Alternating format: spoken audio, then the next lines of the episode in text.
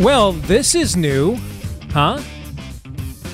These are some pretty snazzy digs. Greetings. Welcome to the Steve Deace Show here, live and on demand and on location. That's right. Not even America Airlines could stop us from coming down this time. They did the last. But we are live and on demand and on location here on Blaze TV, radio, and podcast. Steve Deace here, but this time I didn't come alone. That's why we're in this massive studio. I brought the entire crew to Dallas with me. Todd Erzin is here with me. Good to see you, brother. How are you? I'm here, so that's good. It's fantastic. I mean, I don't even, the posture, the vibe you're putting off right now, you know that we're doing like a live show here, right? Because, I mean, you literally look like you're just waiting for your second beer to be delivered, and you're just kind of kicked back and you're relaxed. I am waiting for my second beer to be delivered. You're probably still waiting for your first. Yes. I mean, it's 5 o'clock somewhere, right? And yes, he gets to make his first ever trip here to Dallas to see the sprawling headquarters of Blaze TV, our one and only Auron MacIntyre. Good to see you, brother. How are you? Doing very well. This is quite the astounding place. So I got here. I went into a little corner and started working on editing and things like that. And I was just like kind of wandering at one point, and Forrest Gump's bench is like just out there. Yes. I mean, that's... And Dorothy's red shoes. That's pretty cool. And the Stay Puft Marshmallow Man. Yeah, just yes. A few. Yeah. Just to name a few. Captain America's mask. Yes. Is out there. Really? One of Darth Vader's helmets is out there. Oh, brother, we could take you to the building here just around the way where Glenn has, I mean, it's literally centuries of keepsakes. I mean, you could get lost in the vault of Americana that Glenn has, that he has created and achieved and obtained here. And when we did our final filming for Nefarious here back in January, and one of our co-stars, Jordan Belfi, who plays the psychiatrist, who will go toe-to-toe with Nefarious in our film, he got a chance to do a tour. We brought him over here and did a tour of the facility here, and Glenn personally took Jordan back into his vault of Americana. Wow. And it was fascinating. You know, here's this guy from Hollywood, and he's been in a ton of TV shows, from Entourage to CSI and all this stuff, right? Clearly immersed in Hollywood culture, and this is like this is his historical legacy. He's an American, and he's never been exposed to like almost any of this stuff at all. And I'm just kind of, you know, standing back from about 5 feet away, watching literally like scales in a metaphorical sense come off his eyes. He's being opened up to a whole bunch of history. And one thing I'll never forget is Glenn asked him, so, you know, here's one of the original drafts of the Declaration of Independence that includes the plank that condemned slavery and King George III for exporting the barbaric slave trade here to the colonies. And he asked Jordan, "Do you know what the vote was to take the language out of the final declaration?" He goes, "I don't know. Maybe it was really split. That's why they took it out." And Glenn's like, "No, it was 11-2. The only two colonies that were against it were South Carolina and Georgia. The other 11 colonies agreed that slavery was barbaric and wanted to have it eradicated from the very founding of the republic." And just to see. I mean, he like, frankly, it was like watching him interact with Nefarious sometimes while filming the movie. Just kind of took a step back. Okay, it was clear that this was an entire heritage and legacy of his country. That, you know, this guy's 40 years old. He's a successful actor. He's not stupid. I got a chance to know him fairly decently on the set. He had his wife had their first child in the middle of making our movie, and I mean, he just didn't know any of this stuff. I mean, and so I wonder how much of the keepsakes, the artifacts, basically, that Glenn has across the street here. Maybe we'll take you over there while we're here. Sure. But how much of that history do even people in our own audience know, let alone the broader culture? And maybe if they knew it, we wouldn't be in the dire straits we're in here today. As I think a prophet once said something about my people perish for a lack of knowledge, for a lack of their history, their traditions, right? I wonder if that's what we're playing out in our culture today. But if you are a history geek, a pop culture geek, or a tech geek, in other words, if you're Auron MacIntyre, this is your playground, is this campus, brother. I mean, I would imagine you were a pig in slop hanging out here. I hope to be. I've been pretty busy with the montage this morning, but based on everything that you just said and everything I've heard about this place so far, yeah, I mean, I would like to go trounce around a little bit out here. Yeah, you would have a lot of fun around here for sure. All right, we are going to try to have some fun here today. We have a typical show. In fact, very typically, I brought my Built Bars with me. And yes, man, it didn't take long for those things to melt in the 120-degree temperature, but it was a dry heat. In the 120-degree temperatures outside. That's all right. Just threw them in the fridge. When I got back to the hotel room last night, I just had one of them. I mean, good as new. Built Bars aren't afraid. They don't care. They are not afraid of the Texas heat. No, they are not afraid. They are resilient. All right. And so I took my Built Bars with me. I take them with me wherever I go because they are the greatest protein bar of all time. And if you want to take that to the test, you want to say, I don't believe it. Many of you have, and then not all, but the vast majority of you have come back to me and said, you know what, I didn't think you were right, but you were. And then the few of you that did not, you were just wrong. So find out if you're one of the majority or one of the few that's just wrong. Use my last name, Deace, as your promo code. Get 15% off when you go to Built.com for Built Bar, B-U-I-L-T, Built.com for Built Bar, 15% off with the promo code Deace. So many great flavors, all of them covered in real chocolate, loaded with protein and not loaded, though, with the carbs, calories, and sugars that you don't want. All right, Built.com, promo code Deace, 15% off. All right, coming up on the show today, looking forward to this conversation at the bottom of the hour, a guy who has really emerged on my radar as one of the more astute thinkers in the culture right now. Auron MacIntyre is going to be joining us. If you are on Twitter and you're not following him, you are missing out. I am really looking forward to this conversation at the bottom of the hour with him. We will have Theology Thursday. We'll continue looking at my book, Do What You Believe, or You Won't Be Free to Believe It Much Longer. And then we'll have three non-political questions to close things out. And we might have a very special guest for that segment. All right, so we're working on that. All right. But before we get to all of those zany hijinks, let us begin as we normally do with Aaron's rundown of what happened while we were away. What happened while we were away brought to you by It's Okay, It's Just Dementia. My mother drove us, and rather than us be able to walk. And guess what? The first frost, you know what was happening. You had to put on your windshield wipers to get literally the oil slick off the window. That's why I and so damn many other people I grew up have cancer. Yes, Joe Biden revealed yesterday he apparently has cancer. The only other explanation for that slip of the tongue is that he has dementia, which he, of course, does. Biden made the comments in Massachusetts at an old coal factory where he announced he's diverting billions of dollars from FEMA to new green energy projects. Climate change is an emergency. And in the coming weeks, I'm going to use the power I have as president to turn these words into formal, official government actions. Those green projects reportedly include subsidies for air conditioning units. Not sure how that's green, but whatever.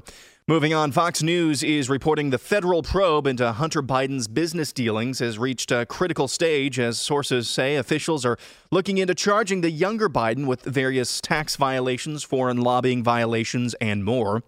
Nancy Pelosi indicated recently she's in favor of the Senate's semiconductor bill, which would result in billions of dollars of government contracts with chip makers like Intel, Samsung, and NVIDIA. In completely unrelated news, Nancy's husband, Paul, fresh off his arrest for drunk driving, purchased $5 million of stock in NVIDIA back in June. NVIDIA stock prices are up 16% in the past 5 days alone, just FYI. Alabama Senator Tommy Tuberville. Again, that's Alabama Senator Tommy Tuberville, was asked yesterday whether he supports so-called gay marriage, to which he replied, quote, yeah, if that's what you want to do, fine. Tuberville joins fellow GOP Senator Tom Tillis, indicating they're A-OK with undefining marriage. Senate Majority Leader Chuck Schumer indicated yesterday as well he's willing to codify so-called gay marriage into federal law and put the Respect for Marriage Act to a vote in the Senate after the House passed it earlier this week. During a House committee meeting yesterday on gun control, which, by the way, was interrupted by the communist toothpick David Hogg himself, there was this telling exchange between Congressmen Jerry Nadler and Dan Bishop. I would like to yield to anyone on the other side who would dispute that this bill bans weapons that are in common use in the United States today. Would anyone on the other side dispute that this bill would ban weapons that are in common use in the United States today? Would the gentleman yield? I would have for an answer to that question. Yeah, that's the point of the bill. So you mean so to clarify, Mr. Chairman, you're saying it is the point of the bill to ban weapons that are in common use in the United States today? Yes, the problem is they're in common use. According to the Associated Press, the U.S. military is facing quote-unquote unprecedented challenges in bringing in new recruits and is cutting its expected force numbers significantly over the next 2 years. Groomer update, here's a self-described non-binary teacher. I just read this book to a grade 1 class, and one of the students came out as trans.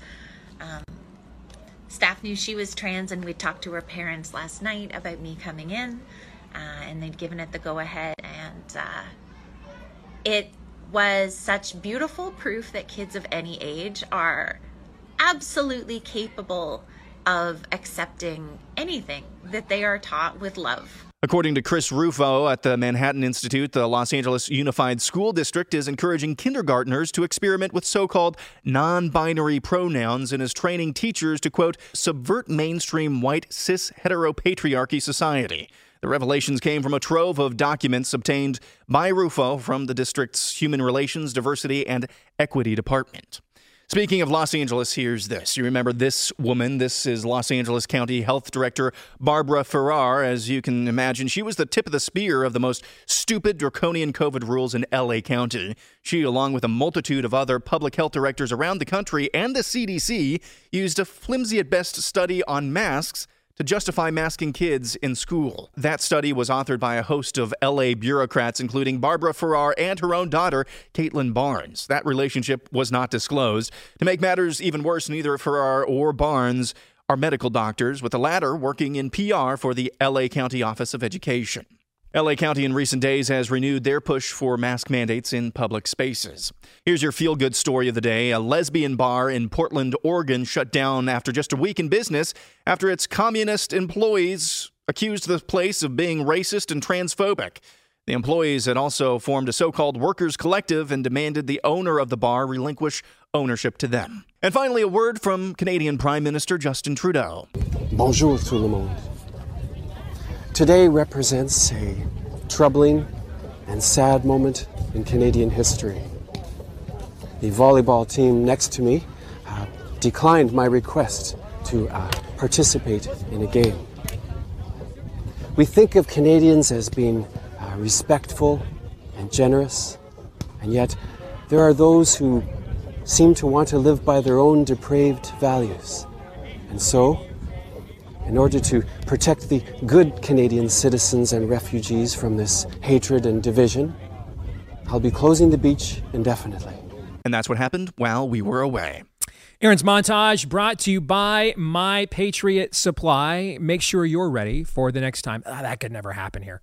Ends up happening here. You know, like all the other times we thought growing up that could never happen here, and we've lived through recently, and it actually happened, because the next time it might be the food supply. In fact, there's a lot of smart people that are predicting real food shortages by this time next year. So make sure you're prepared with a 3-month emergency food kit from our friends at My Patriot Supply. And if you get it at PrepareWithDeace.com, that's DEACE.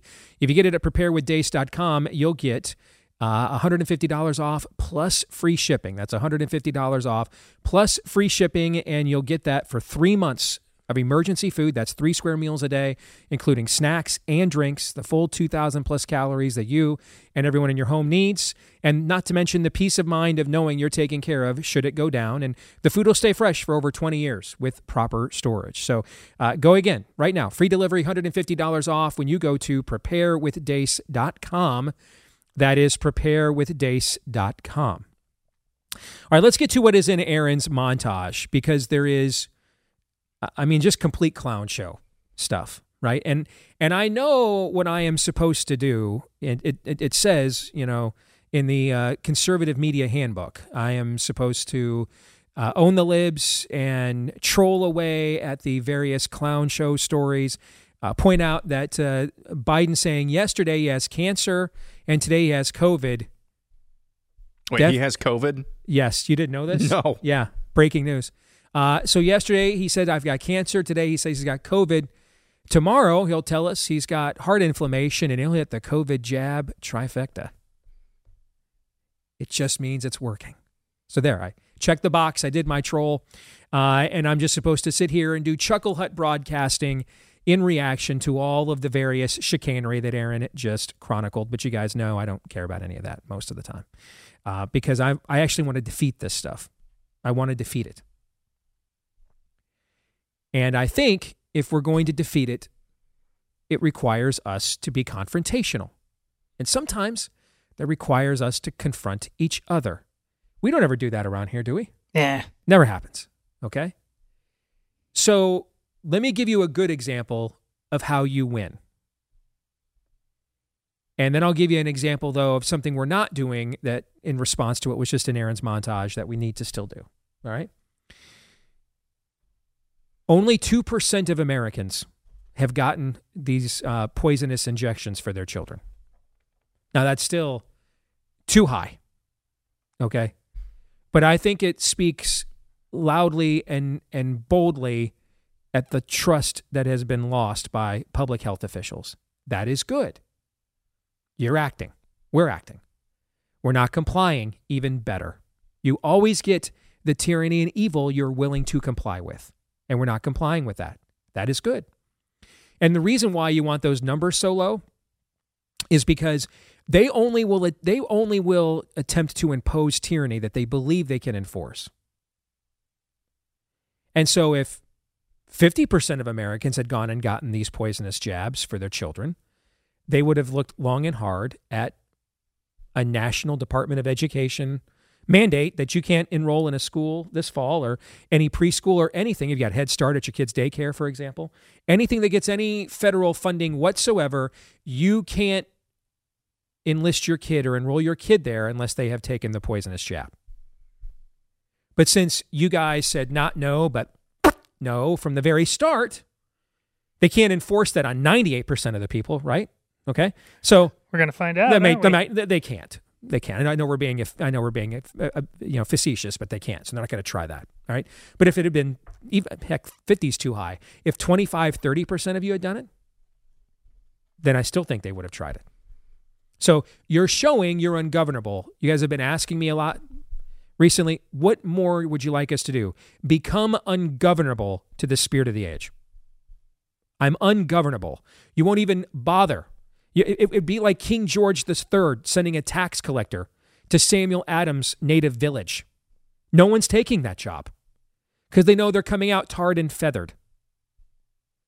The people in that community are ungovernable. So therefore, the edicts are therefore unenforceable. Become ungovernable to the spirit of the age. We will not comply. You could not enforce this if you tried. So no. But thank you. So that's a great example of doing that. What's happening in the military is another great example of this.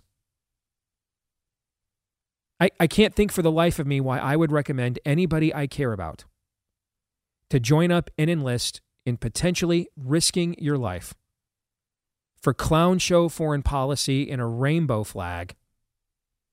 And oh, by the way, you will be a lab rat for global conglomerates.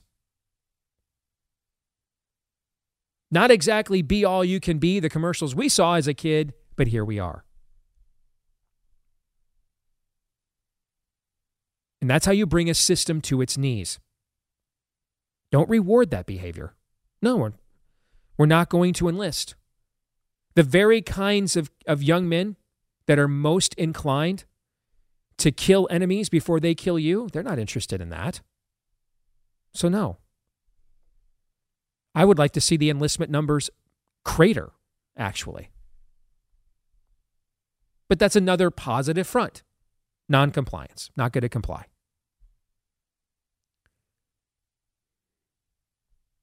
Do you want to win? That's the question I'm going to ask you before I tell you what I think has to be the next level of this. Do you want to win? Do you want to win in a way that will be aggressive but peaceable so that your children and grandchildren don't have to confront this later on unpeaceably? I'm guessing if you're tuned in right now, the answer is yes, because that's pretty much what our show is, pretty much about. That and theology, pretty much every day. How do we aggressively but peaceably confront this now with the window that we have? So if you answered, hell yeah, I want to win. Okay. Get out. More people live in Los Angeles than live in the entire state of Iowa. A lot more, almost 1 million more. If you live in the LA area, who's really subsidizing all of that clown show stuff that Aaron just highlighted in his montage? It ain't the homeless people taking dumps on the sidewalk. It's not the illegal aliens running fentanyl, playing drug mule when they're not impersonating human traffickers or being one. It's you. You're doing it. Get out. Stop doing it. Get out. Get out. Move to a red state now. Get out. Over 6 million people voted for Donald Trump in California in 2020. Straight up, why do any of you still live there? What are you doing there? I mean, unless you are taking care of a loved one that you don't want to leave behind, or you have specifically been called to some form of mission evangelism, what are you doing there? I'll tell you what you're doing there. You're subsidizing Gavin Newsom. That's what you're doing. Because it's not the criminals he's letting out of the prisons. They're not subsidizing it. It's not the illegal alien fentanyl drug mules who are also human traffickers. They're not subsidizing it. It's not all of the people on government jobs. They're not subsidizing it. They're the subsidy. It's you who own your own business or work for a private industry and aren't a criminal. You're subsidizing that regime. Get out. Get out of there. Why are you working for them? Why fund that?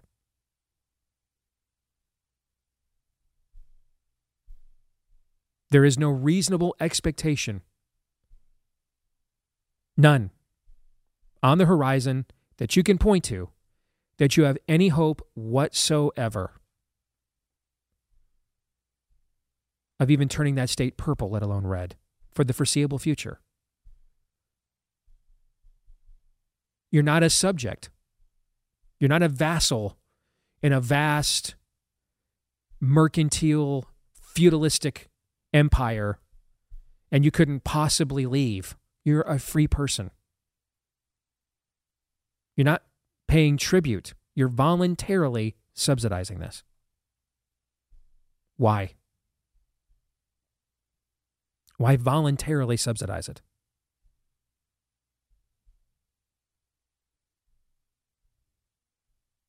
That one I don't understand.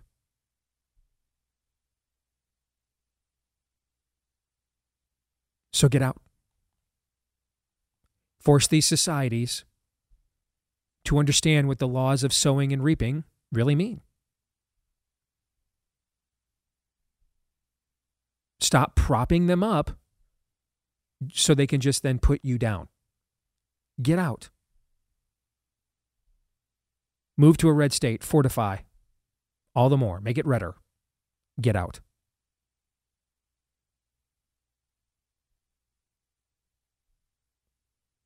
Well, Steve, I'm not sure that, even red states have problems. I don't know. Of course they do. I mean, we're human. But if you really don't think there's a better quality of life in any borderline red state than what exists right now in California, then I don't know. We're just not on the same page. Get out. You want to know what would make some of those soft red states redder? 6 million Donald Trump voters getting the hell out of California and moving there. That would do it. Get out. What are you doing there? Why'd you just stay in your homes when you were locked down? My governor's got me in my house, Steve, with my guns. Remember all those emails we got? I'm like, what are you doing there? What do you mean your governor has you in the house? I mean, is he outside the door?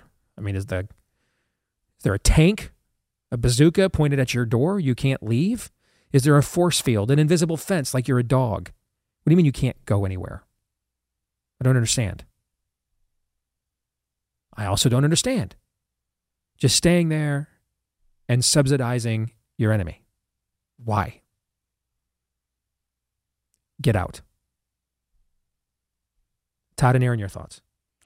I don't know. Aren't you being a little hard on these folks? I mean, it's not as if the people who just a couple minutes ago had coexist bumper stickers on their car are now trying to shut down the lesbian bars and running a black comedian out of town. It hasn't gotten that bad yet, Steve. I mean, take a deep breath.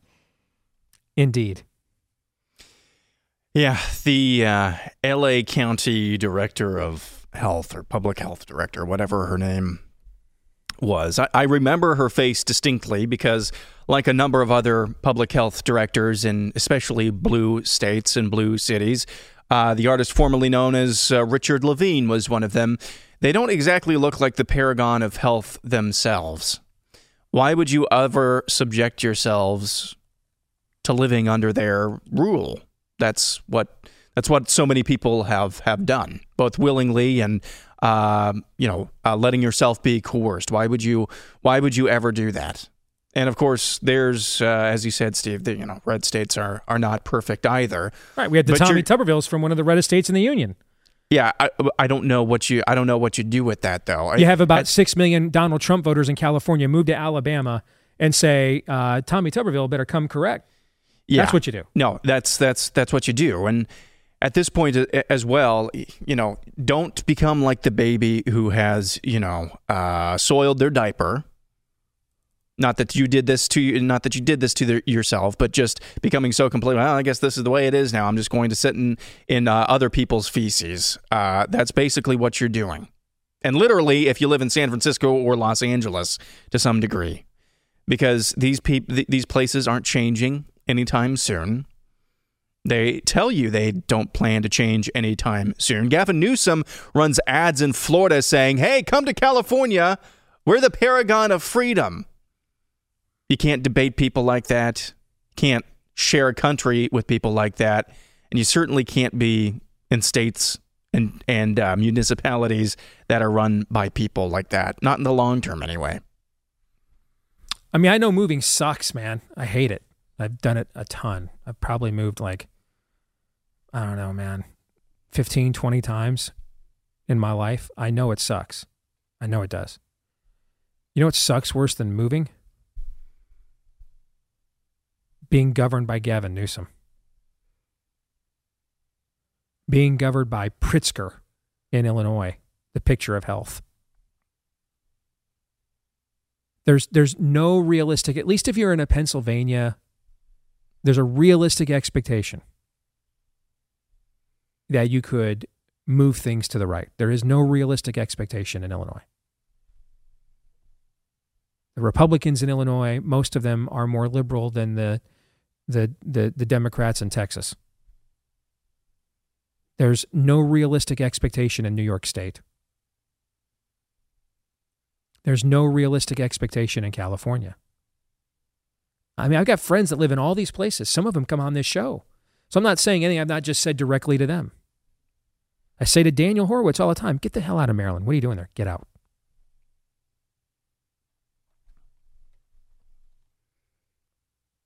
I kind of like the idea of Daniel Horowitz haunting Tommy Tuberville as a fellow Alabaman more than writing columns from Maryland. You know what I'm saying? Mm-hmm. That's what I'm talking about. Location matters. Move where the food is. We're not victims. We can move to places where we can fortify our ranks, where we can make red states redder, pink states red. We can do this. There's strength in numbers. And there's a lot better chance you're going to do that than turn your deep blue nihilistic state even a mild shade of purple. There are not a lot of opportunities these days to do business or not do business with people who absolutely hate you, which is why when that opportunity presents itself, make sure to take full advantage of it. And thankfully, one of the places that it rarely does happens to be with a product we all pretty much have to use in modern American society, our mobile phones.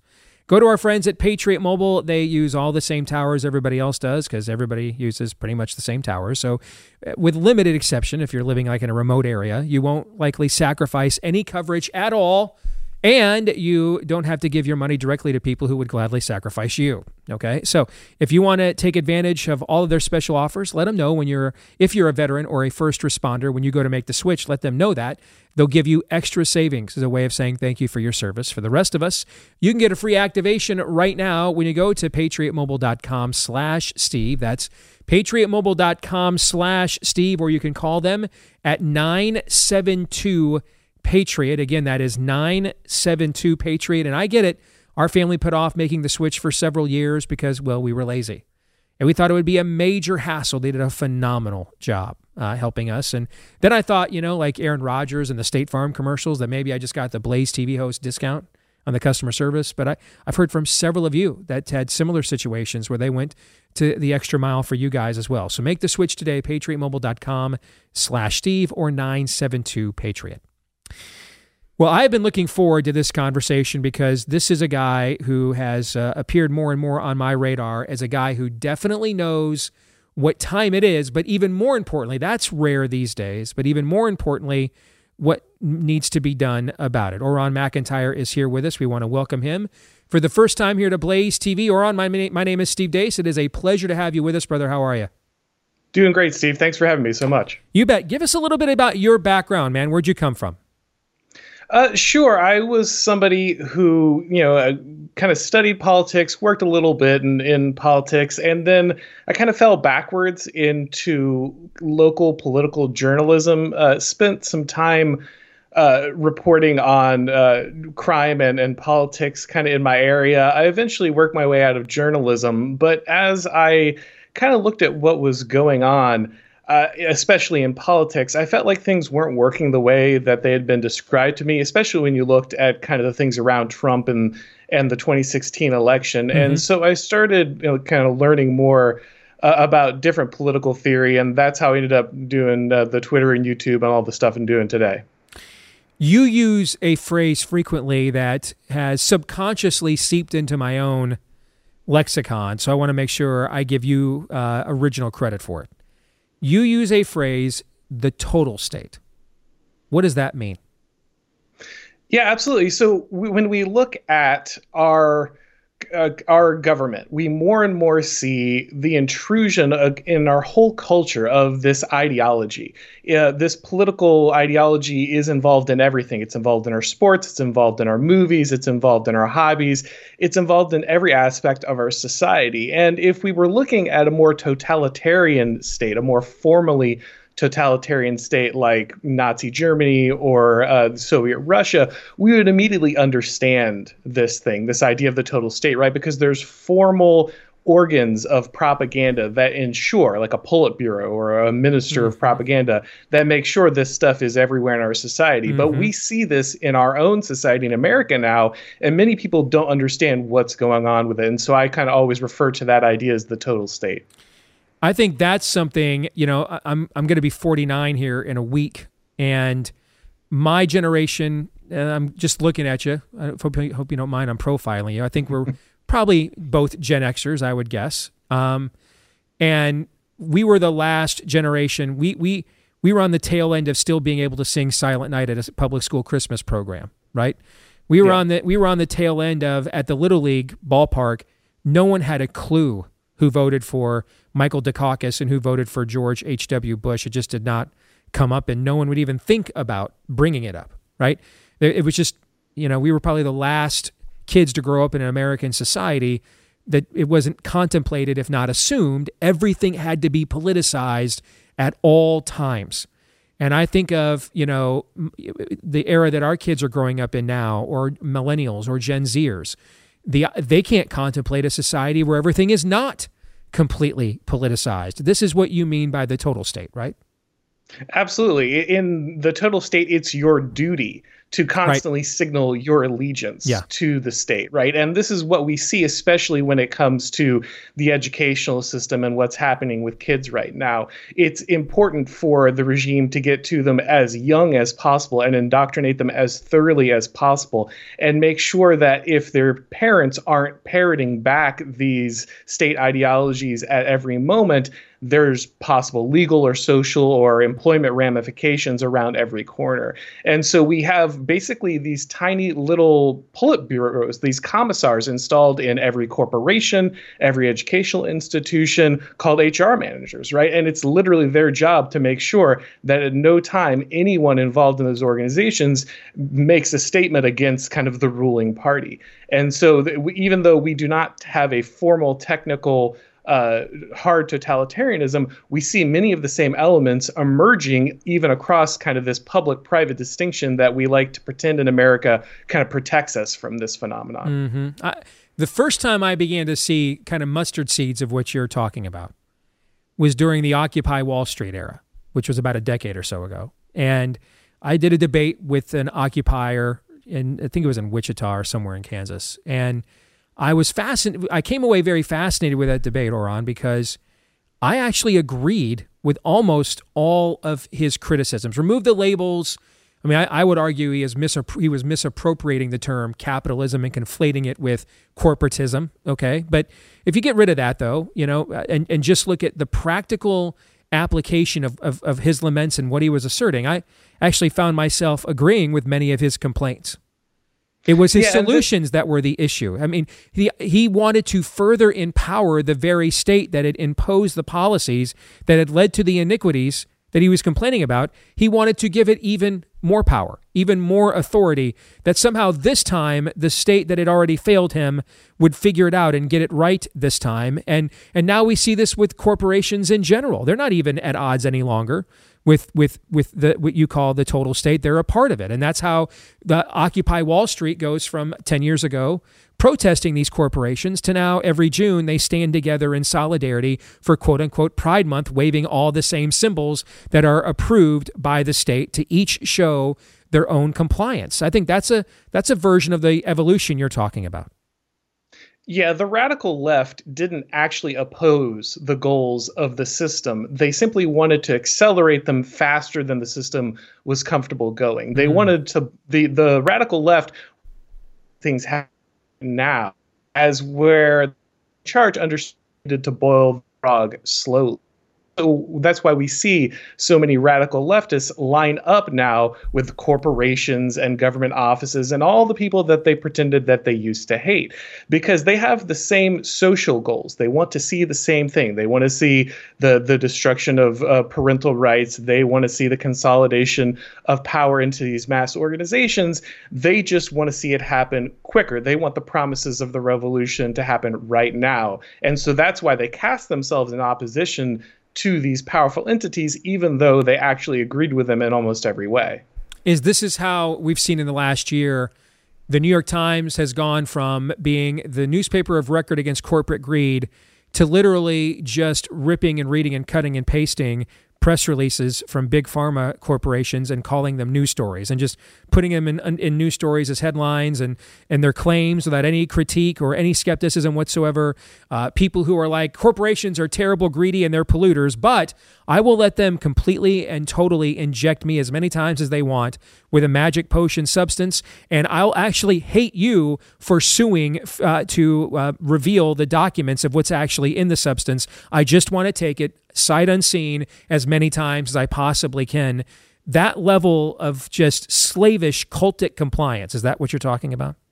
Absolutely. There's this conservative thinker that a lot of people have forgotten about, James Burnham. He was one of the founders of the National Review, but for some reason he's been largely forgotten. And he wrote a book called The Managerial Revolution. And what he explained was that in the 20th century, we had obviously three big ideologies: fascism, communism, and kind of liberal democracy arise. But all of these, including liberal democracy, were part of this managerial revolution. It was this idea that everything needed to be systematized. Science needed to control every aspect of our lives. Everything could be micromanaged, and we needed larger and more powerful bureaucracies in every aspect of our society to kind of achieve these goals. And so even though inside the United States, we've had a number of different groups kind of try to oppose this bureaucracy in certain ways, because they always had basically the same goals as that bureaucracy, they only ended up accelerating that stuff. So again, that's why you see people like the New York Times. This is why you see Occupy Wall Street have these positions. This is why you have a band called Rage Against the Machine who has all the same opinions as the CIA, right? Yeah. Because they have the same... Charges $300 a ticket and you have to show your jab card to get into the concert. Yes, absolutely. Exactly. Yeah. All right. Can you share a country? If you believe in any form of traditional Americana, God-given rights, limited government, etc., can you possibly share a country with what you just described? Well, no, and there's a problem that we have, and it's fundamentally both on the right and the left. It's that everyone has embraced these managerial solutions, right? This is why the GOP is also really inept at battling against this, because we're just battling who the managers need to be, right? Is that exactly what you're saying? Yeah. That's exactly right. And so what we have is a fundamental problem with the system, and that's a much harder thing to deal with, right? Instead of just trying to switch out what justification the managers use for their power, we need to understand that it is the system itself that is a problem. And that is a much harder climb for people to kind of accept. I think a great example of that is from the dawn of COVID. I just was immediately suspicious of their claims. I would read their studies as someone who has a background in data and data analytics. Their studies were incongruent on multiple levels. There's no way that was sound science. And yet I saw a lot of my big-name peers bringing Anthony Fauci, Scott Gottlieb onto their shows, assuring us that these were the right policies and the right moves. Why? Because those were their managers. They were the managers that were anointed by their side, and so clearly their side would know what to do with the ring of power. As I'm more of a throw that thing into the fires of Mordor kind of guy. Well, and I think that itself is also a difficult problem for the right, because while it's very tempting, and I totally understand that impulse, the truth is that in some way, state power will always be wielded. Right. And so simply going with, I just want to destroy it, I just want to be left alone, is also a very tempting and understandable, but serious, I think, mistake by the right. Because if you're not in power keeping these people from taking control, they will do so, right? And so you never completely remove that. But I think there is a possibility where we can build more regional structures, right? That is a large amount of what America was supposed to be about, was about federalism, was about creating local and community expectations and norms. And so that if one state says, we don't want to participate in this, they have that option. But of course, the way our government operates now, the 10th Amendment hasn't really existed in a very long time. We don't really operate in a federal system at all at this point. We still have a few remnants that help maybe states like Florida protect themselves in a way that other countries didn't allow regions to do. But in general, we do not have that different regional autonomy that would allow people to kind of protect themselves from that centralized government power. So I don't know if it's all about throwing the ring into Mount Doom, but understanding that what we have is a system that is kind of corrupt from the bottom to the top, and that there's a fundamental restructuring that has to happen if we're going to kind of escape this, this kind of stuff that gets forced down through the federal government with things like COVID. Auron, how can people follow your work? Well, I've got a YouTube channel, Auron MacIntyre. I've also got a Substack called The Total State. I post articles there. I kind of put different podcast things. And then I'm also serializing a book I'm working on there. So those are the two best places to find me. And then, of course, Twitter, Auron MacIntyre as well. I mean, I'm impressed. Phenomenal work. I'm not impressed very often, frankly, these days, to be brutally honest with you. Okay. So, but I have been very impressed with what I have seen. And we definitely want to have you back. It was good to connect with you, brother. All right. God bless. Absolutely. Thank you so much. I appreciate it. You bet. That's Auron MacIntyre. This portion of the show brought to you by our friends over at Public SQ, one of the keys in taking back restoring the republic, is building a parallel economy. One of the key things we can do is, you know, kind of a Rosetta Stone of where to go, and really anywhere in the country when we're traveling somewhere, to do business with people that share our values whenever that is absolutely possible. And now there is a trusty and handy little app that will help you do exactly that. Public SQ, or Public Square. You can download it today in the Apple Store or your Google Play Store for your Android phone. And they've now expanded to all 50 states. And you can also potentially list your own business in that directory for free as well. So get the app today, Public SQ. Download the app today for Public Square, Public SQ. Let's get some reaction to the conversation we just had with Auron MacIntyre. Gentlemen, what'd you think? Well, first of all, people get Auron and myself confused, and I'm perfectly fine with that because I get the better end of that bargain of being confused, because that dude really knows his stuff. Second of all, you've heard me say multiple times, it's a mano-a-mano game, a steel cage match, a zero-sum game. There's only going to be one winner and one loser when it comes to the spirit of the age and the battle for what's left of America. Auron, I think, gets that, especially with the distinction he drew with the Lord of the Rings throwing the ring into the fires of Mount Doom reference. You either wield power, or it will be wielded against you, because east of Eden, there is no throwing the ring of power into Mount Doom. Now, when Christ returns, all the power goes to him, and we don't have to worry about feeble human nature anymore. But east of Eden, you have to wield power. God help you, God help us, as well as we possibly can, as equitably as we possibly can, but for righteousness. Because what's happening right now is that power is being wielded, but it's for being wielded for unrighteousness, explicitly for unrighteousness. You saw the groomer teacher in the montage today. That is unrighteous. She has power as a teacher. She is wielding that power unrighteously. That's just a granular look at what we're talking about. You wield power righteously, or it will be wielded against you unrighteously. I think The Matrix is the appropriate analogy. If you showed that segment we just did to every American, they had to sit down and watch it. The simple fact of the matter is, at every level, rich, poor, institution, whatever, you wouldn't have Trinity, you wouldn't have Morpheus, you wouldn't have Neo, you would have Cypher. They just want the foggy dream of comfort. Nice. And they would take that blue pill. That's the problem. That is very well said. All right, we'll come back hour two, and we'll get into Theology Thursday. 3 non-political questions with maybe a very special guest. All right, more to come here in a moment from Dallas on Blaze TV.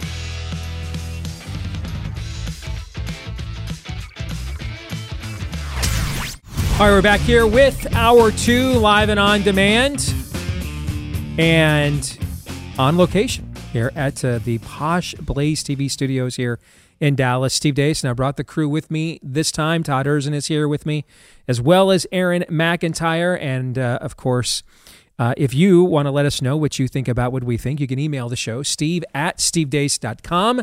That's DEACE. You can like us on Facebook, MeWe, Parler, and Gab. You can follow me at Steve Deace Show on Twitter, Getter, TikTok, and also Instagram.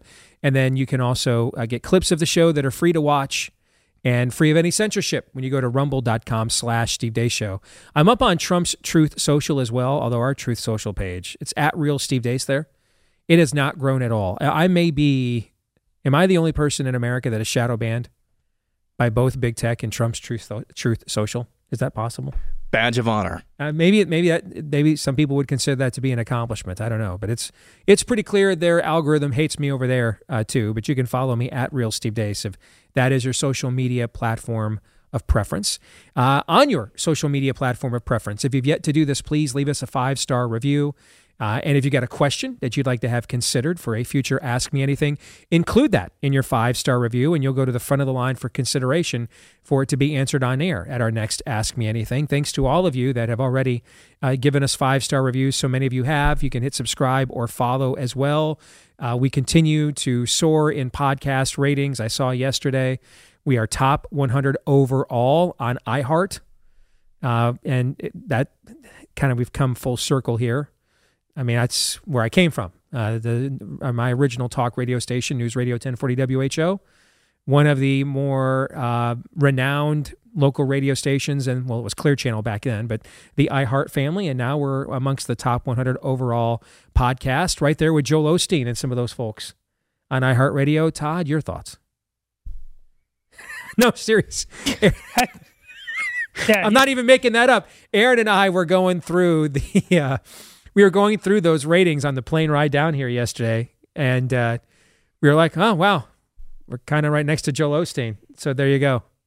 We get so many emails, and I, you know, when I go through various segments and I have to pick the questions, to this day, the people, because we get new viewers all the time. Right. What's with the Joel Osteen game over your shoulder on our normal set? So when you threw that out there, do you know how many people you just confuse the hell out of right now? Because they think we're smiling Joel advocates. Joel Osteen. Yeah.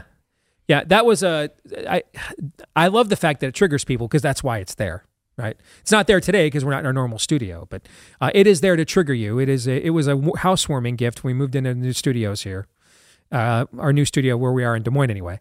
It was a housewarming gift from an evangelist friend of mine by the name of Todd Friel, who hosts a fantastic Christian podcast show called Wretched. It's fantastic. And if Todd were in a more general broadcasting arena, I mean, he would be huge. He has a tremendous gift, and so that was his snotty housewarming gift. It was funny. I was watching a YouTube review of the top 11 Christian YouTubers and just how theologically precise they are, and Friel's channel is one of the top 11. They had mostly nice things to say about him. The criticism was, though, we fear that Todd needlessly looks to provoke people. And I'm like, well, that's why we're buds. That's because that's what we look to do. Needlessly look to provoke people. But that was our housewarming gift when we started the show there for then CRTV and now The Blaze in Des Moines. And you'll recall we played that game on our very first show. Do you remember that? I remember it. And that's when I wasn't sure when we were going to have a second show. Yeah, that game is every bit as heretical and damnable as you think it is. Is it your wonder words? Your wonder words. Yeah, that's what Joel wants you to accumulate, as many of your wonder words as you possibly can. Isn't that what it is? Yep. Yeah. So that is why that is there. But yeah, we're like right next to Joel Osteen on the iHeart podcast ratings. So is that like the Wilford Brimley line of podcast analysis? You know, when I should have been a farmer. You and I are getting pretty close. I think it's 51 or 52, the age he was when he made Cocoon. Yeah, we're almost at that Wilford Brimley age, yes. Yeah, so this is the Joel Osteen line. Yeah, it's one of these things is not like the other, I guess I will say. All right, coming up here at the bottom of the hour, 3 non-political questions, and I think we're going to have a very special guest, and he will be very uncomfortable.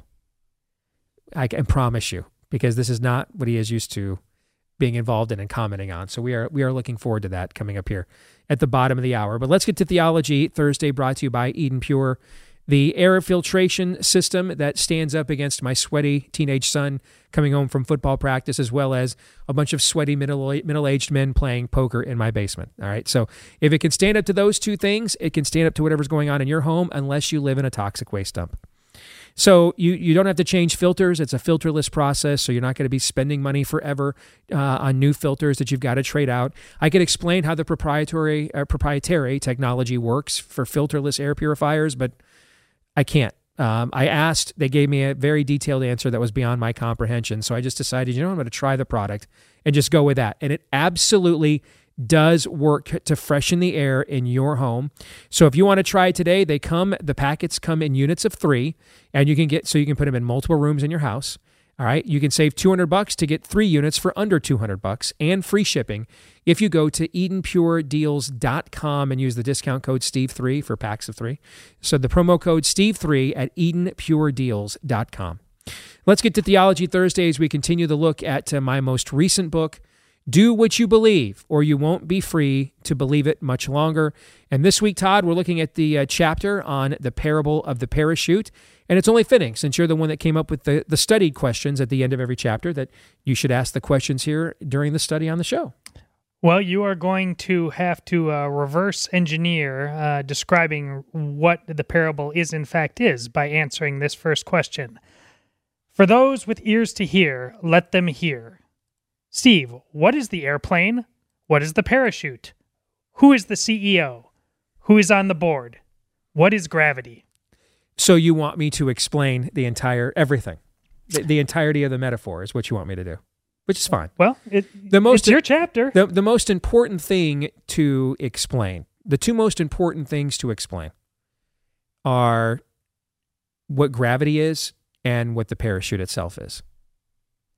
And if you know what those two things are, then everything else will fit, okay? Gravity is the constant. Gravity is one of the ultimate truths of existence. And what do I mean by an ultimate truth? Something that is unpersuadable, unbendable, unchangeable. It preexists your notion of existence, and therefore it will outlive your actual existence at the exact same time. It is a universal constant. Self-evident, perhaps? It could also be viewed as self-evident. And I remember I spoke at a high school in central Iowa several years ago. And I was asked to speak there by a teacher who had left the local Christian school to go teach in the government school because he thought he might have more cultural impact there. And as I was walking in to do the talk at the high school, he pulled me aside and said, I just need to make one. I hate to ask you this at the last minute, but I need to make one request. Okay. And he said, not for you to make a specific appeal of the gospel in your talk, or I'm going to be out of a job. And I thought about whether I should just do it anyway. And I almost did it anyway. But then I decided, I think there's actually a step that has to be taken here before they will reach for the parachute. Because the parachute in the parable, if you read the book, the parachute in the parable is the gospel. That's what the parachute is, okay? The ability to navigate the realities of gravity. You can't get around gravity. You can get through it. You can navigate through it with the parachute. The parachute does not help you to defy gravity. It helps you to persevere through it. And it was a day early March, and if you live in the Midwest, early March it could be like 75 one day and like 25 the next, right? And everything is still kind of melting from the winter, and it's kind of that grimy kind of. The salt has been building up on the roads and in the snow, and everything's melting, and it's kind of that ugly brown slush color, and it's just kind of bleh, right? And so this entire high school, and it's one of the larger high schools in the state, this entire high school is assembled. And I decide I want to introduce them to the concept that they need a gospel, that there is a slate of truths out there that they've not been exposed to, but they are true despite the fact they've not yet been exposed to them. They're constants. And so this was actually one of the briefer talks I ever gave, which for me is saying something. And I said, hey, I want to ask a question. How many of you would like it to be 80 degrees and sunny right now? And of course, except for, we've all been that kid in high school, the kids that were too cool to raise their hand. Everybody else rose their hands, of course. They wanted it to be 80 degrees and sunny. They were wintered out. And I looked at this class, or this whole school, and I said, it doesn't matter, tough brick. Because the weather was here before you got here. And the weather will be here long after you're gone. And you can go outside and say, sun's up, sun's out, guns out. You can go outside, with your short shorts, and pretend and act as if you're the one making the call here. You're the one in charge. And behave as if it is 80 degrees and sunny outside. But you will face the consequences for that. You will increase the likelihood you'll get sick because you're underdressed, and several other realities that come from ignoring reality. The weather isn't going to change for you. You change for it. And I went on and made several other examples of that sort of assertion of absolute truth from there. I got an email from that teacher like a week later telling me he could not believe the conversations that had been ongoing amongst the kids in that school since that presentation. That no one had ever suggested to them that they're anything other than a unique, precious snowflake. And if somehow they were to melt away, then the world would just truly be lost without them. And of course, I believe in the great worth of human dignity and value because it's created in the image of God. But I also believe that, if I step outside Blaze Studios here today and I get hit by a van, people will be sad for a bit. And then people will be like, well, who's doing noon to 2 on Blaze TV? World will move on, right? It's not about me. And that introductory conversation to the idea of absolute truth that you have to submit to and conform to, he could see was a gateway to the future conversations with that generation we want to have.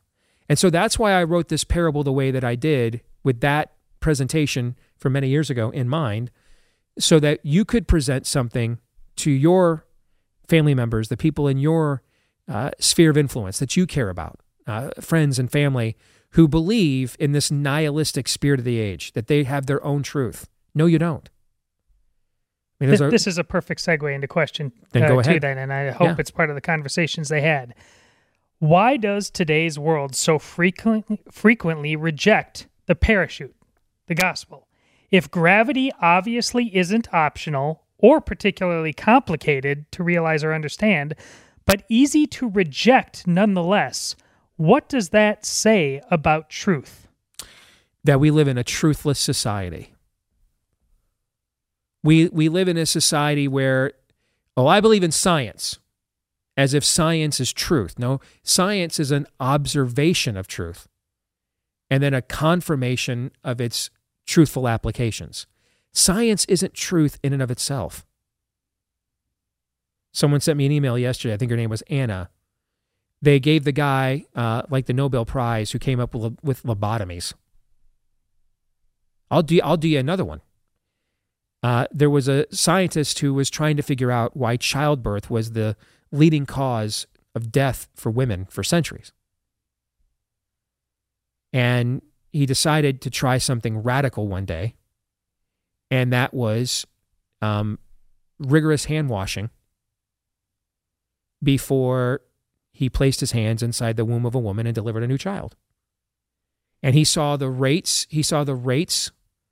of natal death plummet in his own practice because of this. When he tried to export this, Semmelweis was his name, by the way. When he tried to convince his scientific peers that, hey, washing our hands of, and keep in mind, this is 19th century. We're talking pre-sanitation, pre-indoor plumbing, the things we take for granted here in the early part of the 21st century. If we just would start, regularly washing our hands before touching the insides of people, we would prevent the spread of infection. They thought he was nuts. They thought he was insane. Eventually, some of his closest associates convinced him that gaslighted him to the point that he voluntarily put himself in a sanitarium. But then while he was there, they did electric shock, straitjackets, everything, and I believe he ended up dying in there, or dying soon after getting out of there. And he had only come up with one of the most important scientific discoveries, but that's the key word, discovery. Why is that the key word? Because that was already there. That knowledge was already there. It was built into the code. Gravity existed before the apple fell on Newton's head. He discovered gravity. He didn't create it. He didn't conjure it.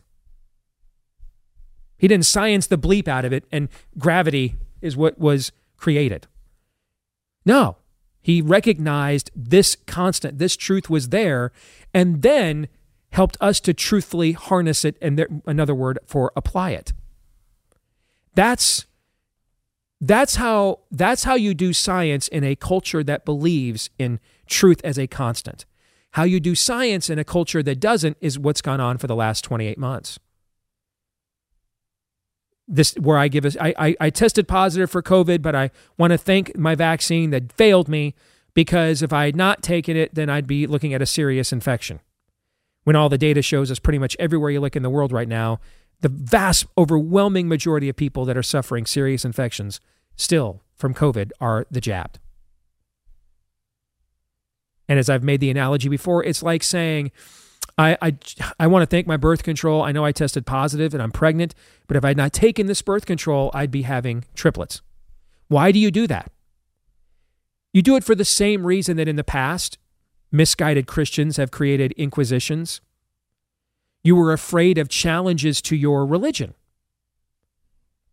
You didn't think your religion could stand up to challenges. So you created a paradigm where it couldn't be challenged. This is your religion. You're doing the same thing. You're the people that lock Galileo up now. You do it. Because it's your religion. When Auron MacIntyre was talking about the total state last hour, that's what we're talking about. He has put a modern and very clever connotation on the classic line from Chesterton we have cited on the show many times. Once the government removes the God, that government will become the God. So this dovetails perfectly with number 3. What changes can or should be made to the board, i.e. the church, so that it is more than just an easily ignored remnant of what it once was? Who has authority to make those changes? This is a tough question for me to answer because it's going to offend a lot of people. But I think you need to be offended, so I'm going to do it. We need more men in the pulpit. Men. Not males. Men. There must be more men in our pulpits. The natural state of manhood is to be so comfortable with confrontation that, frankly, we need feminine complementarianism to rein that in. Otherwise, it goes out of control, right? So...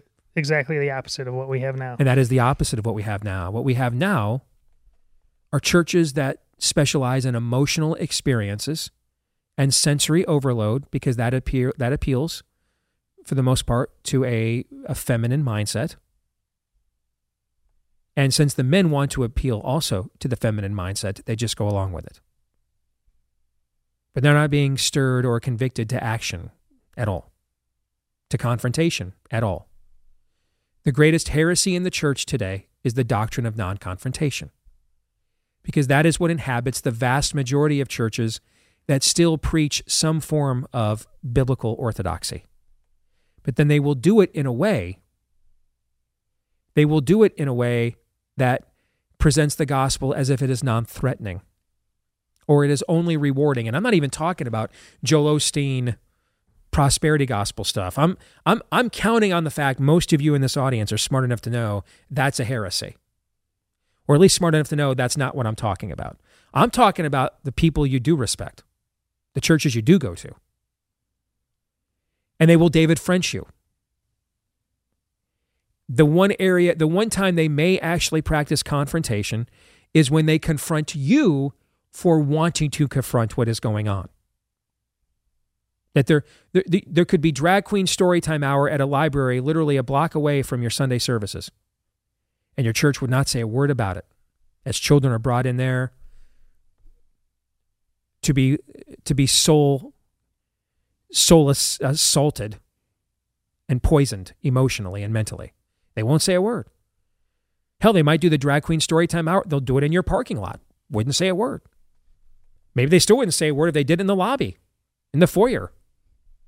I don't know if they'd say a word if they did it, they did it quietly in the corner of the sanctuary while the sermon was going on.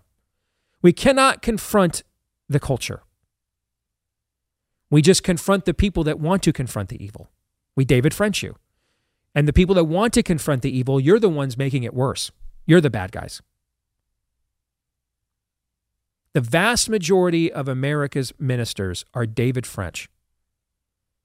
They are not Spurgeon. They are not D.L. Moody.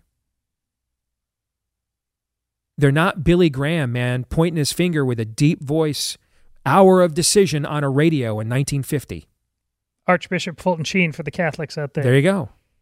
They're not. The vast majority of them, the vast majority of the men in our pulpits are Mike Pence and not Ron DeSantis from a persona standpoint. The khakis are pleated. The sweater vest wrinkleless. They've learned how to bounce their eyes when a smoke show walks in. And not a sour word escapes their lips. And none of those things, by the way, are necessarily bad.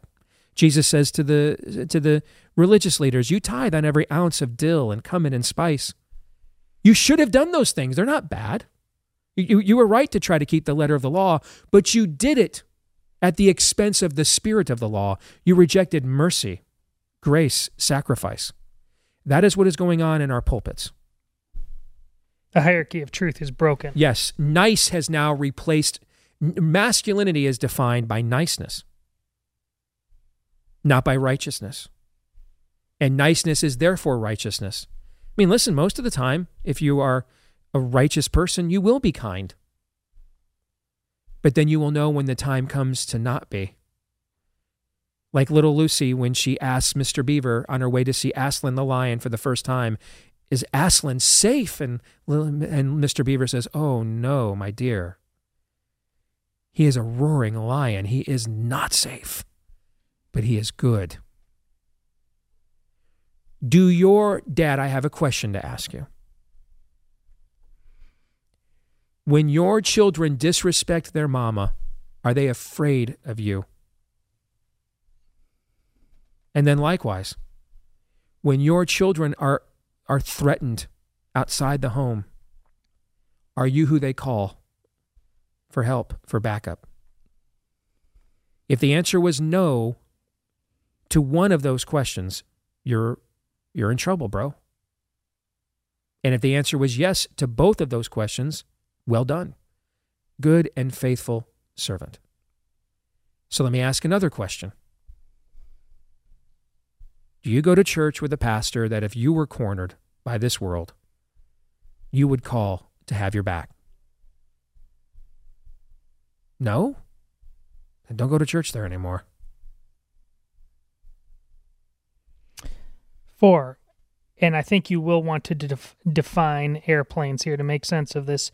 Do some airplanes give pilots a false sense of security? Are they advertised? Oh, great question. As being too safe? Yeah. Are our pilot schools doing a terrible job? In the early 90s in the UK, the UK was one of the first Western countries to do a mass condom program for the students as part of their sex ed curriculum. Yeah, because they wanted to cut down on the amount. They had an unwed pregnancy epidemic in the UK in the 90s. And so they just, I mean, literally gave every high school kid condoms. I mean, like anytime you wanted. And sure enough, the unwed pregnancy rate in the UK amongst the youth plummeted. It did. And then the STD rate skyrocketed. Because they thought they could fashion something that could get around the true dilemma here and just do a proper form of behavior modification. And one of the reasons, by the way, that they saw STDs skyrocket amongst the youth is they stopped having vaginal sex and they started just, even amongst the heterosexual kids, having a lot of anal sex because they didn't have to worry about getting pregnant. Well, that's a trash removal system. It's a filtration system God put in your body. It's meant for deletion, not insertion. Okay? So STDs began to skyrocket. Because they thought they had outwitted their own nature. They thought they had created something, Todd, that could make the behavior, instead of addressing what is it, other than just hormones, but what else is it? I mean, we know that kids who have dads in the home who are active are much less likely to be sexually active at 15 or 16 as kids that don't, right?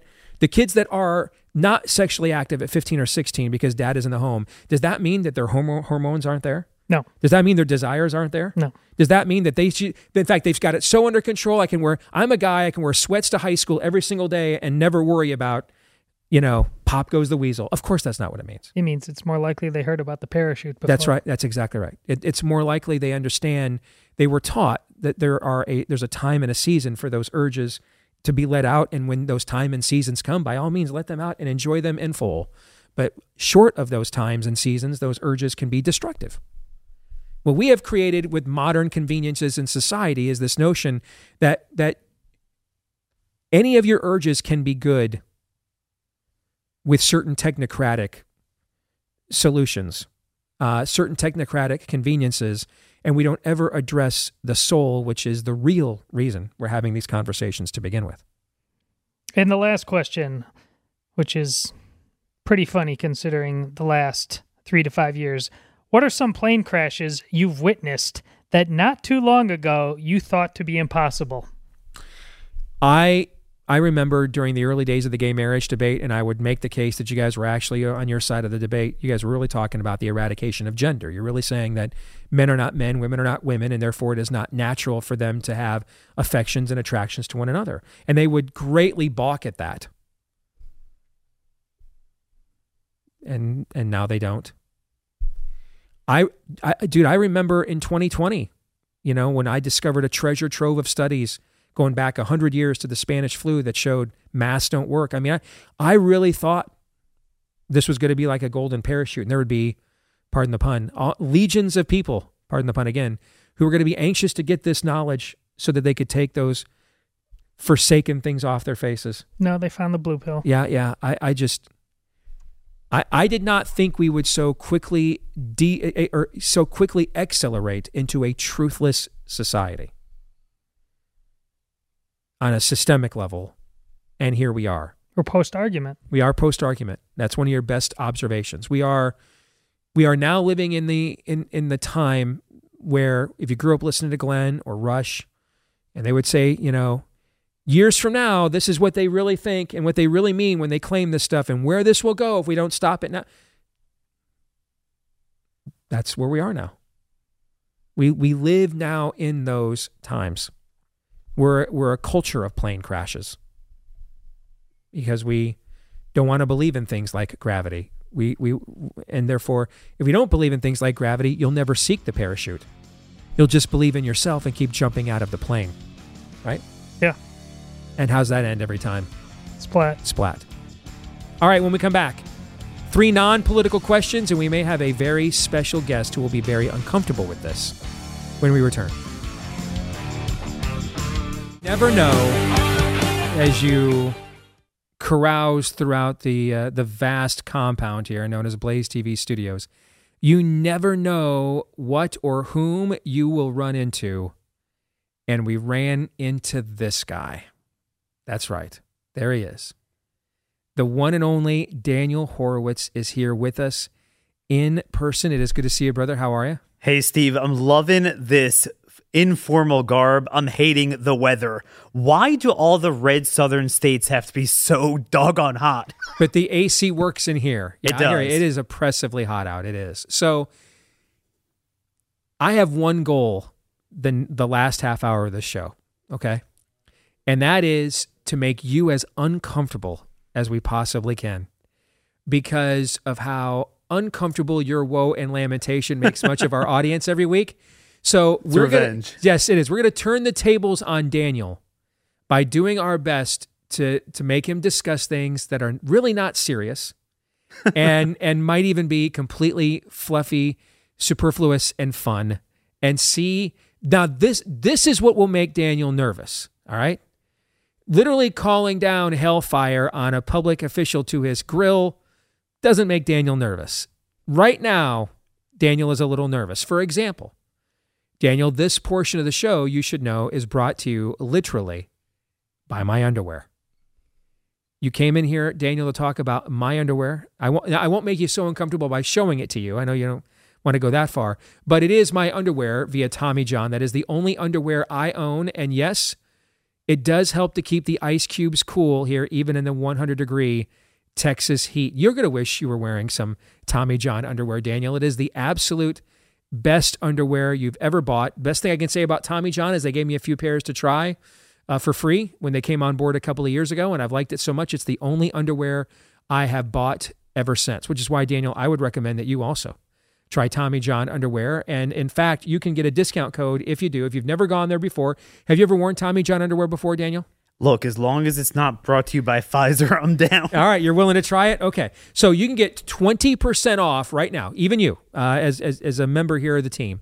You can get 20% off right now at TommyJohn.com/Steve. And they do have stuff for the ladies too, but because I'm not Lindsey Graham, I've not tried that out. All right? So I can't tell you how good it is, but I can tell you the stuff that the guys wear. It is really good. Then again, Lindsey Graham can probably tell you a lot about that too. All right, so... 20% off when you go to TommyJohn.com/Steve.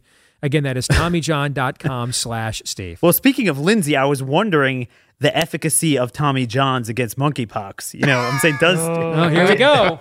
No, I mean, do you think... to play, folks. Yes, he did. Put a plug in it over there, Daniel. All right, I'm saying, who's to say Joe Biden, you know, didn't get monkeypox? I mean, you know, we were joking at the top of the show. So yesterday he had cancer.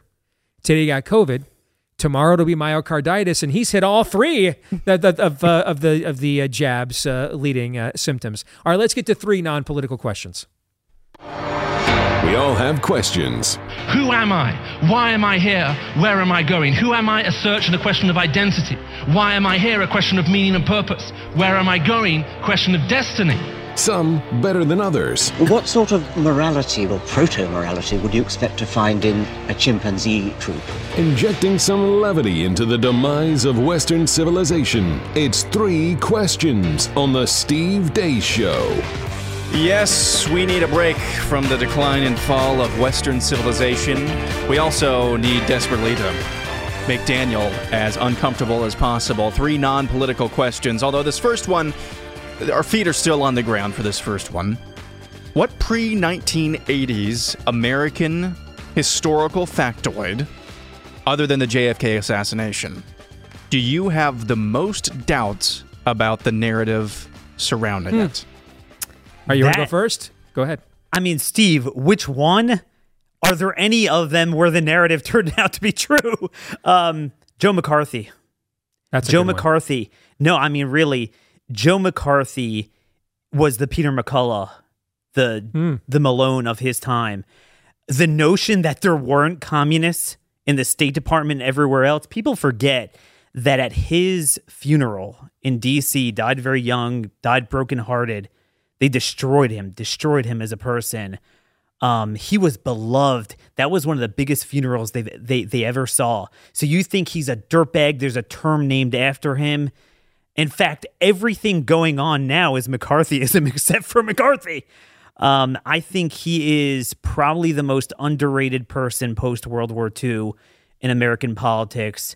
And he is why I think we all believe that this world is the first 2 minutes of the ball game and the next world is what matters. You know, he lost everything. His name was dragged in the mud. It's synonymous with, like, Hitler. Mm-hmm. But in fact... that narrative that somehow he just attacked people for no reason is the biggest lie. I think the communism we have rooted in our country now did not start with Barack Obama. It did not start in our generation. It was going on since then. That's a very good answer. Yeah. And I need more time to think if we're taking the Kennedy assassination off the table, Todd. So you go next. That with the industrialization of America, the cityification of America, that public education was the answer.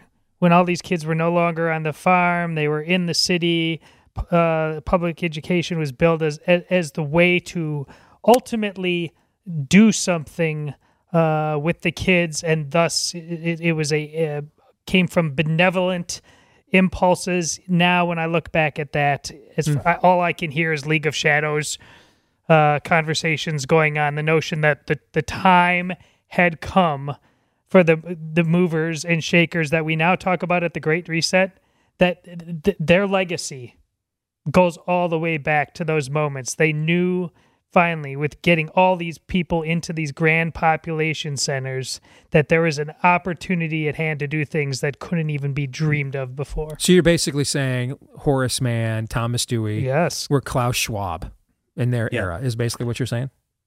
Yes. Okay. And I don't know if they were the useful idiots of it or the prime movers, but something in there. And yes. Jefferson warned years before then that that would be the unmaking of America, that the distinguishing characteristic of America from Europe was the lack of urbanization. Mm-hmm. You know, he's like, it was a plague on humanity, on the soul. And you see it to this day. That is the single biggest divide. You could parse it with race, college education, how often you go to church per week, but the city-rural divide. I mean, look, we're here in Dallas. I mean, you know, Dallas is as blue as any major city mm-hmm. in California, whereas, you know, you go one county away from me in Maryland, and it's as conservative as anything in Alabama. So that's what it is. I love how Daniel just came down here to the belly of the beast. He's not shouting it from... He's right here in Dallas saying, "You're all blue! Come and get me!" I'm going to go with World War One, the entire narrative of World War One. Mm. And I see so many parallels to where we are today. I mean, I think the COVID stand is a Fourth Reich, but I mean the geopolitical scene, COVID notwithstanding. This is very reminiscent, I think, of World War One. All the interconnectedness. You know, they were called Habsburgs back then. It's the World Economic Forum today. I think a lot of Russia and Ukraine is just basically, you know, how dare Vladimir Putin, you know, you're supposed to belong to our megalomaniac club. How dare you start your own? This is all Guns of August stuff, all tribal. It's pointless. And the reality is if Germany had won World War One, 20th century would have turned out dramatically different and better, I would argue. Yep. Dramatically different and better. I mean, name what were the grand stakes being fought for in World War One? Basically, the grand stakes were one country who was paramount in the founding of American heritage, trying to gain hegemony over Europe versus another group of countries who were also very paramount in the founding of America. And for that, we invented weapons of mass destruction.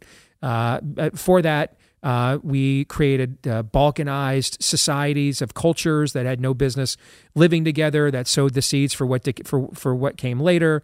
For that, we absolutely wrecked one of the proudest cultures in Europe and sowed the seeds for the ultimate megalomaniac to then emerge from that eternal sea. I just don't see any benefit that came from World War I waging it, let alone winning it, on any level whatsoever. It was disastrous. It was literally, you know, one family is ticked off because some Marxist radicals assassinated one of their loved ones. And then for that, we just played the telephone game and just, let's just everybody start killing each other in a matter of weeks shortly thereafter. And then for the next mm-hmm. several years thereafter. And I just think it sowed the seeds for everything that was to come later in the 20th century. We got the Bolsheviks out of it. Think about this. Out of World War I, we got Nazism and Sovietism. Those were the two lasting fruits of World War I. And they painted the Western world red, those two movements did, for the next 100 years. And it also set the stage for foreign policy for the next 100 years, where both political parties created a consensus mm-hmm. around, just like the vicious cycle of government domestically, yep. foreign policy-wise, getting involved in things we shouldn't do. All right, before we get to the rest of the questions, let me tell you about our friends over at Keeps. Fellas, if you are struggling with hair loss and you're feeling a little sensitive about it, I've got the solution for you. Keeps has you covered. They offer the same doctor-recommended, clinically proven, research-backed treatments, but they offer you the generic version. So you're going to save a ton of money by getting the generic versions instead of the big-name brands. Secondly, they do everything online. So there's a ton of convenience. You'll get one-on-one access to a licensed physician online, and then you'll get convenience, and that it'll be delivered directly to your door to keep it discreet and on the down low. And then finally, to get you started on your first order, they'll give you half off your first order as well.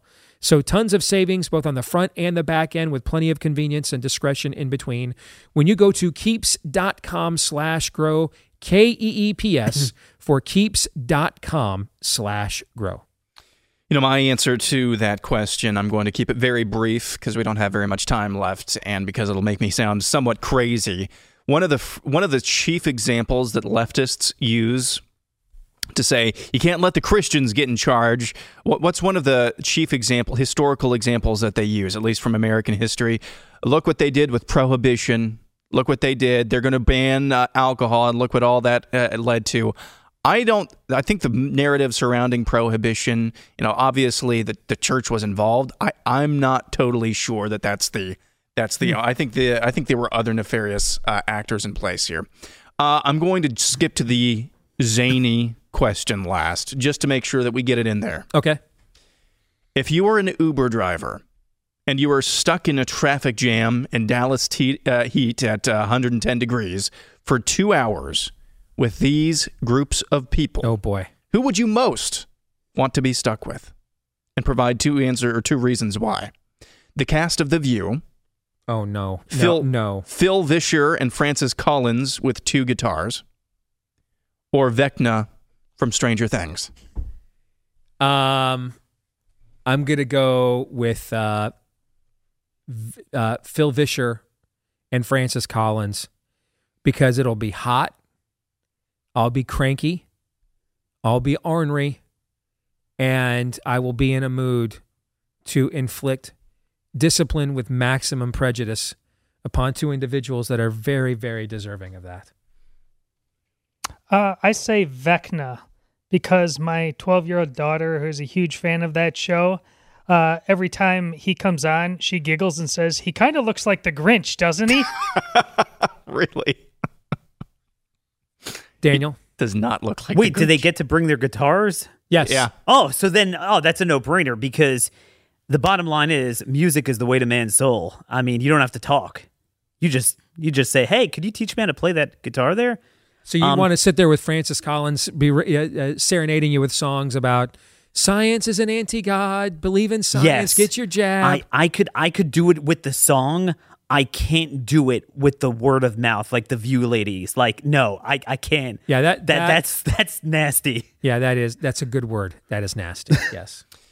You know, I think I would be out of my misery sooner if Vecna was in the back seat. So I would go with Vecna, because with Francis Collins and the cast of The View, who knows how long? Who knows how long you could actually last with that? I plan on going misery on them, if you get that reference. Yeah. Yes.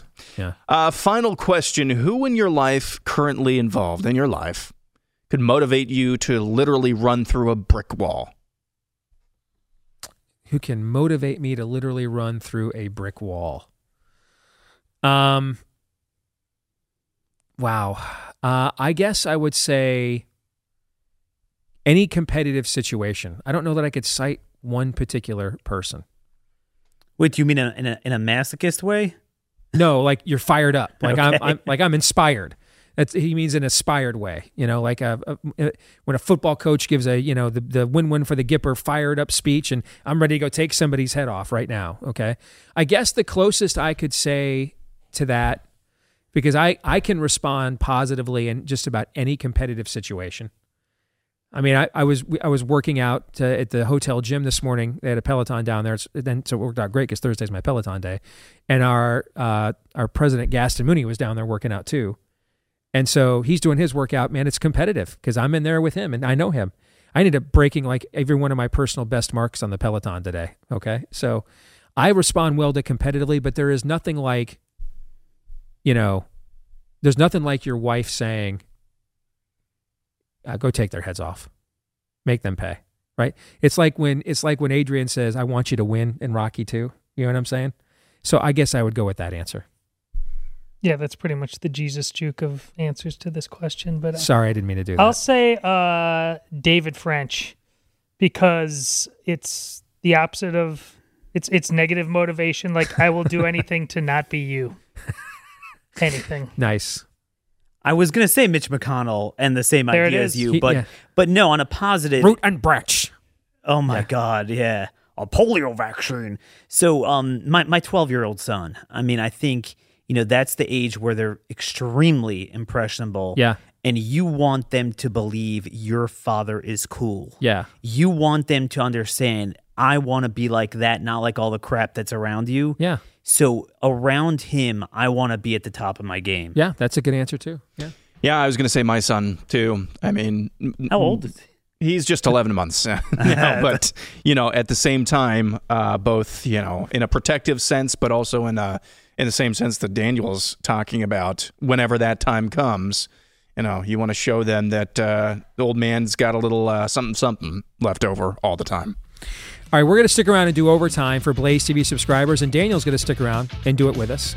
We're going to ask a simple question. What is China waiting for to invade Taiwan? Given the clown show our leadership is, what are they waiting for? We'll discuss that in the overtime today at blazetv.com/days for Blaze TV subscribers. For the rest of you, we will see you tomorrow. We'll be back here for day 2 right here in Dallas. Until then, John 3:17.